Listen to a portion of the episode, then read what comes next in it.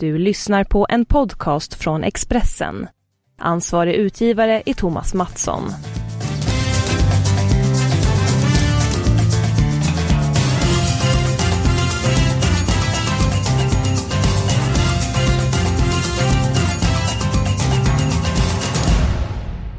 Blev svensk seger över eh, Sydkorea och eh, drömmen om spel åttondelsfinalen lever i allra högsta grad. Nu väntar två svåra matcher för det svenska landslaget. Eh, först eh, Tyskland på lördag, därefter Mexiko. Magnus Haglund, eh, vad tyckte du såg allra bäst ut i Sveriges segermatch mot Sydkorea?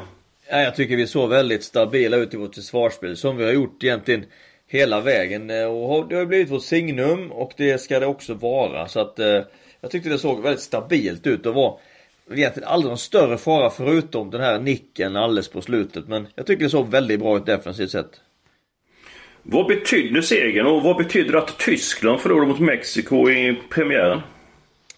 Ja, det där blir ju intressant att, att se. Det skapar ju ytterligare dramatik och spänning i den här gruppen utan tvekan. Det har ju efter Tyskland förlorat så har det vänt upp och ner på saker och ting i, i viss i viss mån. Eh, för Sveriges del att man vann gör att man ökar chanser. Jag tror att Sverige har haft väldigt, väldigt svårt att gå vidare om man inte vann. Så nu lever det för oss och det har satt en väldig press på Tyskland här inför lördagens härliga match.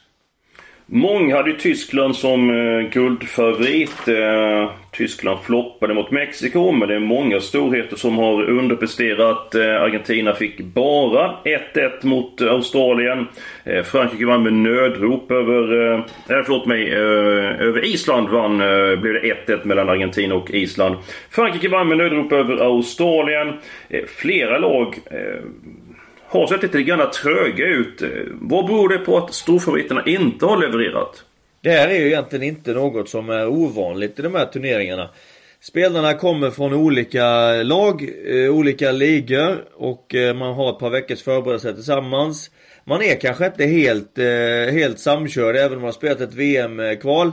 Så behöver man ofta lite tid igen för att få offensiva samhandlingen framförallt då att sitta. Därför är det ofta så att de stora lagen blir bättre och bättre efterhand. Och sen det är klart att, att det krävs kanske ännu tuffare uppgifter för att få alla spelare, stora stjärnor, att tända på alla cylindrar. Att även den mentala aspekten gör att man, att man laddar lite extra eh, när det går lite längre fram i turneringen. Man, man liksom räknar med att passera gruppspelet här. Nu är alla grupperna igång. Första omgången är avklarad. Eh, om jag missade så är välkommen till vår podd Avspark. Så jag nu jag var så exalterad över Sveriges eh, eh, seger över Sydkorea. Eh, alla grupper igång som sagt. Eh, nu fick du inte en fråga att det är många som har floppat. Men vilket lag har sett bäst ut hittills?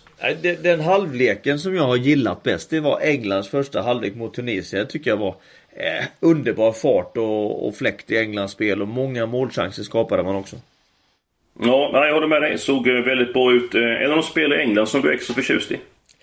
Det går ju inte att, in, att inte tycka om eh, eh, Harry Kane. Vilken härlig människa. En, en på något sätt en eh, lite gammaldags i sin personlighet. Väldigt eh, belevad, artig, väluppfostrad fotbollsspelare som som alltid liksom eh, ger sitt till, till media på ett fint sätt och sen en gentleman eh, i laget som lagkapten och så en, en tuffing givetvis i straffområdet. Och en fantastisk förmåga att alltid dyka upp på rätt ställe.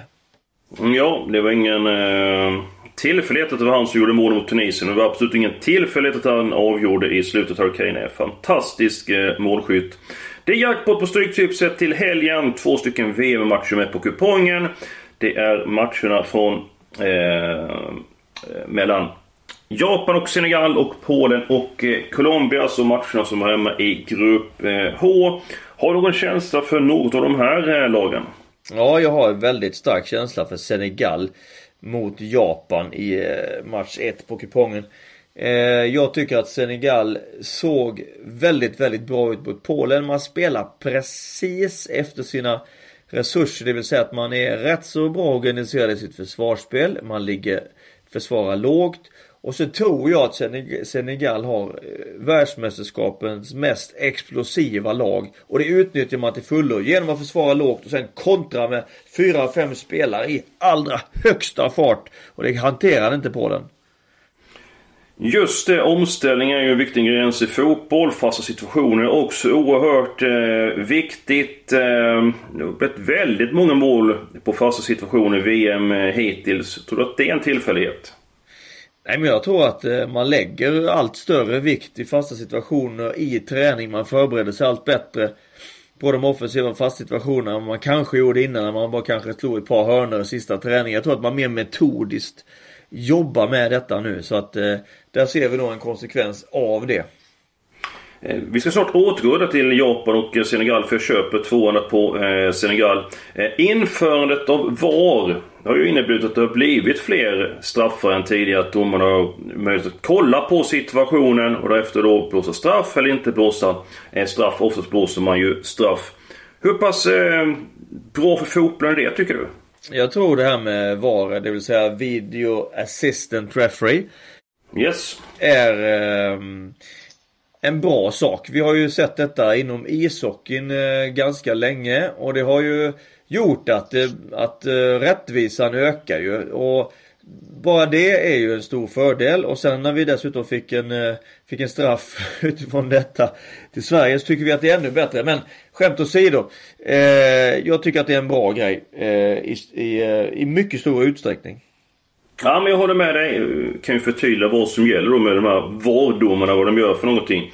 Alltså vid mål kollar VAR-domaren om det var hans, om det var offside eller något annat regelbrott och eh, vid en eventuell utvisning kan man se om den var korrekt dömd eller ifall det var en utvisning som eh, missats av någon av domarna eh, vid, eh, som har sett eh, matchen. Och var en straff korrekt dömd eller inte? Eh, och om domarna missat för det. Så att jag tycker det är bra och det gäller likadant med situationen för det är rött eller gult eh, kort. Jag köper in två på Senegal. Jag tror man har bra chans att besegra Japan. Eh, Japan vann ju Colombia. Blev ju drömstart. Eh, Tidig utvisning Colombia. Straffen omsattes i mål. Japan spelade med en man mer i princip hela matchen. Avgjorde med kvarten eh, kvar. Vi spikar tvåan där. Sen tror jag att Colombia besegrar Polen. James Rodriguez hoppar in sista halvtimmen för Colombia i eh, mötet mot Japan. Får förmodligen mer speltid nu. Han var ju skytteligen i VM för fyra år sedan. Polen tyckte jag såg väldigt blekt ut mot Japan. Vad har du för känsla i den matchen? Jag är också fel inför Colombia därför att eh, jag tyckte Polen framförallt såg sega ut. De hade svårt att få fart på bollen och svårt att, att skapa målchanser ut ett etablerat anfallsspel eh, mot i och för sig ett, ett bra försvarande Senegal. Men jag är lite besviken på Polen. Jag, jag hade liksom trott och hoppats på lite mer. Colombia stod ju emot bra eh, med en man mindre och höll ju på att få på med sig en poäng. Så, och jag vet också att Colombia kommer från en extremt tuff tuff VM-kvalgrupp där man gjorde många starka insatser och har ett bra lag. Så att, nej, jag tror att Colombia är, är det laget som eh, på förhand ligger närmast till att ta tre poäng i den matchen. Ja men då är vi helt överens och spikar även eh, tvåan där. Eh, nu har Colombia en spelare utvisad eller avstängd. Carlos Sanchez eh, blir utvisad i samband med eh, straffen. Det är ju ganska tätt på given. Hur pass mycket sliter det på spelaren i Colombia att spela med en man mindre i 87 minuter med tanke på att det är tätt på given? Ja, det är ganska, det är ganska tufft och sen är det klart vi är också mitt i sommaren och temperaturen är är ganska hög också så att eh, det gör det. Så att eh, det är väl möjligt att det kan bli så att om nu James Rodriguez går in från start så får de in en frisk spelare från start. De får in en eh, spelare som ersätter den utvisade spelaren. Så det blir lite naturlig rotering ändå och det tror jag är nödvändigt för att få in lite, lite extra kraft och energi i laget. Då spikar vi även tvåan där och ett annat lag som jag tror väldigt mycket på det är IK Frej mot Gävle. IK Frej har verkligen hittat stilen på sistone. Vann trots utvisning efter en halvtimme mot IFK Värnamo. I den matchen hade IK Frej marginalerna, marginalerna med sig. Det hade de inte mot Halmstad bollklubb. Eh, ledde med 2-0, missade straff i 2-1. Eh, en poäng bara tredje matchen. Jag tror det är full pott mot eh, Gävle. Det är ett par matcher i Superettan som är på kupongen förutom Frej mot Gävle. Är det något eh, speciellt lag som du känner för att prata för Magnus? Jag tycker det är en väldigt spännande match nummer 7 Öster mot eh, AFC Eskilstuna. Vi, vi såg ju Öster som eh, slog Norrby hemma och vann då sin första bortamatch i förrförra omgången. Följde upp det då eh, i seger borta mot Gävle vilket ju vi var ganska eh, trygga att det skulle ske också här i, i podden i förra veckan. Ja, det var ett av dina drag var det Du var ju först. Ja, jag, jag hade som sagt tro på dem. De har ju fått tillbaka ytterligare skadade spelare. En sån som David Johannesson är väldigt viktig för det laget. Och kommit igång och gjort sju mål på två matcher. Det ger ju goda förutsättningar för Öster hemma mot AFC. Sen ska man också veta att, eh, att AFC ser ut att komma med, med eh, ordinarie lag. Jag pratade med Nemanja. Okej, okay. eh, Ja, som ju tränar laget och min före detta assisterande tränare i Elfsborg, min goda vän. Eh, och han räknar med att komma med ordinarie starkast möjliga lag till den matchen. Och det ska man också ha beaktning för då har AFC visat sig att de är bra också. Ja det var ju intressant för de har fått en del skador i de senaste matcherna så att det var ju bra information. Ehm, jag har ändå känslan för att Öster tar hem den här matchen, att de inte förlorar. Vad har du för känsla? Ja, eh, kanon, kanonbra form eh, hos Öster. AFC och Halmstad spelar en, en jämn match eh, på Örjansvall. Eh, Öster ska gälla som knappa favorit. Ja, det, det, jag köper att de, att de är det. Ska vi nöja oss med ett kryss här i matchen eller vill du ha alla tecken? Nej, jag tror att vi går på ett kryss. Bra där Magnus. Eh, på tal om eh, skador så fick eh, Norrby ett par skavanker senast. Det var inte vilka spelare som helst som utgick. Trots det så blev det seger borta mot Örgryte. Det var Niklas Savolainen. Jag tycker han är oerhört bra spelare. En tongivande spelare för Norrby. Och så Rickard Järvsevatt utgick också skadad. De kanske saknas sedan tidigare har de ett par spelare på skadelistan. Man har frågetecken för flera spelare, bland annat Lasse Nilsson som du känner väl till eh, Magnus. Landskrona var blekt mot Brage senast. Man har inte kommit upp i den rätta standarden så man krossade Gävle borta med eh, 5-1. Den här matchen den är svår. Saknar Norrby Sarvolainen så ett blytungt avbräck. Alla teck tecken känner jag för. Du kan de här lagen utan och innan. Vad, vad känner du? Ja, eh, det är klart att det finns Savalainen, Ricky Asovat, Lasse Nilsson. Det är ju egentligen Norrbys tre bästa spelare. I alla de tre borta ser man kraftigt försvagade. Eh, så att jag tror att, eh, att den som eh, tippar ska försöka hålla örat tätt till rälsen här inför helgen och försöka eh, ska, skaffa sig den informationen som, som behövs eh, mot slutet av veckan. För det är då man vet om spelarna kan vara med eller inte. För det tror jag väldigt mycket avgör om Norrby kan följa upp en fin seger borta mot Örgryte. Eller att det är, finns en risk att man liksom eh, hamnar tillbaka igen på, eh, på ett sämre spår. Och eh, Landskrona är inte ofarligt så att, eh, ja, en lurig match. Alla tecken där. Match 12 Huskvarna Eskilsminne. Eskilsminne vann trots att man hade ett lag borta senast. Eh, vann väldigt säkert borta mot Skövde. För alla tecken är Huskvarna lite grann upp och ner i sina eh, prestationer. Sen var Besborgs som bröt sin förbannelse. Hade fem raka förluster före mötet mot Helsingborg. Då blev det en poäng, det kunde ha blivit noll, det kunde ha blivit tre poäng. Eh, man hade ju grepp om matchen eh, väldigt länge där Varbergsborg som tappade till 3-3. Möter Gais som får tillbaka minst en kvartett, kanske fler spelare. Lurig match, eh, alla tecken där. Då har vi två stycken halvgarderingar kvar att fördela. Det är match nummer 7. Öster mot eh, Eskilstuna. Den är som sagt ett kryss där. Match nummer 13. Ängelholm mot Oskarshamn. Tror inte Oskarshamn förlorar. Kvitterade turligt borta mot Mjällby. Seriefinalen i senaste mötet på tilläggstid. Sonny Karlsson och Austin, ett minus för Oskarshamn men ändå ett stabilt lag och jag tror inte att man förlorar. Sen så har jag lite grann skrällkänsla för Umeå. Besegrade Team 3-gruppen i nu veckan. Möter Assyriska som har många spelare på skadelistan, saknar defensiva gubbar och har släppt in väldigt många mål på sistone. Kryss 2. Nu är vi inne på defensiven. Victor Nilsson Lindelöf spelade ju inte mot eh, Sydkorea. Pontus Jansson kom in. Vad talar för att Pontus Jansson fortsätter eh, i mittlåset mot Tyskland, Magnus? Ja, inte, inte så mycket faktiskt. Eh, jag tycker han gjorde en jättebra match eh, mot Sydkorea, men eh, Nilsson Lindelöf är tillsammans med Andreas Granqvist eh, otroligt inkörd och samspelt och var ju tillsammans med eh, Robin Olsen kanske de mest starka, starkast bidragande faktorerna att vi slog ut Italien i två matcher. Och eh, de har spelat ihop väldigt länge och eh, det blir med väldigt stor sannolikhet eh, Victor Nilsson Lindelöf som går in igen och eh, tar den platsen. Och det tycker jag är riktigt också. Det är ett högst eh, troligt scenario. Om du får vara förbundskapten. Hade du ändrat om någonting då i laget förutom då att Nilsson Lindelöf går in som mittback? Hade du tagit någonting på mitten, något i offensiv väg?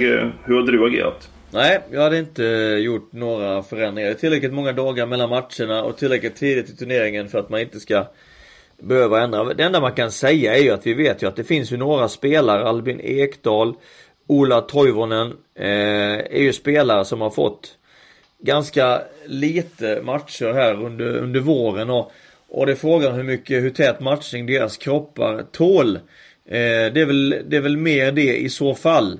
Och eh, i så fall om, om de väljer att vila Albin Ekdal och Ola Toivonen så är jag ganska säker på att det i så fall blir eh, Oskar Hiljemark och eh, eh, Isak Kiese som får komma in.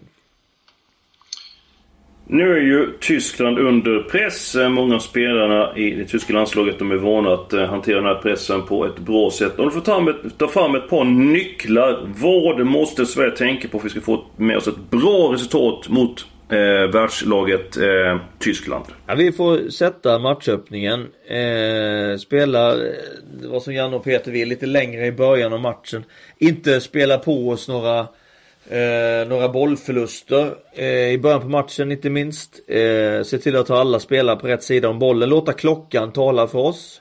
För varje minut som går utan att tystna gör ett mål. Skapa stress och det kan påverka några få spelare och det räcker för att laget ska tappa lite av sin, lite av sin synkronisering. Eh, så att Tiden är viktig. Sätta försvarsspelet så vi kan köpa tid, vinna tid. Vi vet att förr eller senare så får man Får man några kontringslägen, får några chanser. Viktigt att, eh, att då eh, givetvis ta vara på dem. Jättetuff match. Jag, fortfarande håller jag Tyskland för favorit för att vinna hela VM. Men resultaten i första omgången har ju lite grann kastat om tärningarna för förutsättningarna i den här gruppen. Ja, här har det verkligen blivit. Nu håller vi tummarna för att vi får en trevlig midsommar. Håller tummarna för Stryktipset och framförallt så håller tummarna för Sverige. Det vore så roligt att få med oss ett bra resultat mot Tyskland. Så kanske det blir så att det blir en åttondelsfinal. Nästa vecka är vi tillbaka med en ny podd. Fram till dess så får ni ha det riktigt bra.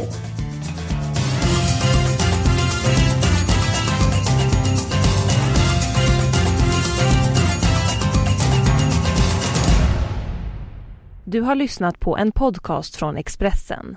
Ansvarig utgivare är Thomas Mattsson. Ett poddtips från Podplay. I podden Något Kaiko garanterar östgötarna Brutti och jag, Davva, dig en stor dos skratt. Där följer jag pladask för köttätandet igen. Man är lite som en jävla vampyr. Man har fått lite blodsmak och då måste man ha mer. Udda spaningar, fängslande anekdoter och en och annan arg rant. Jag måste ha mitt kaffe på morgonen för annars är jag ingen trevlig människa. Då är du ingen trevlig människa, punkt. Något kajko, hör du på podplay. Därför är gardinerna.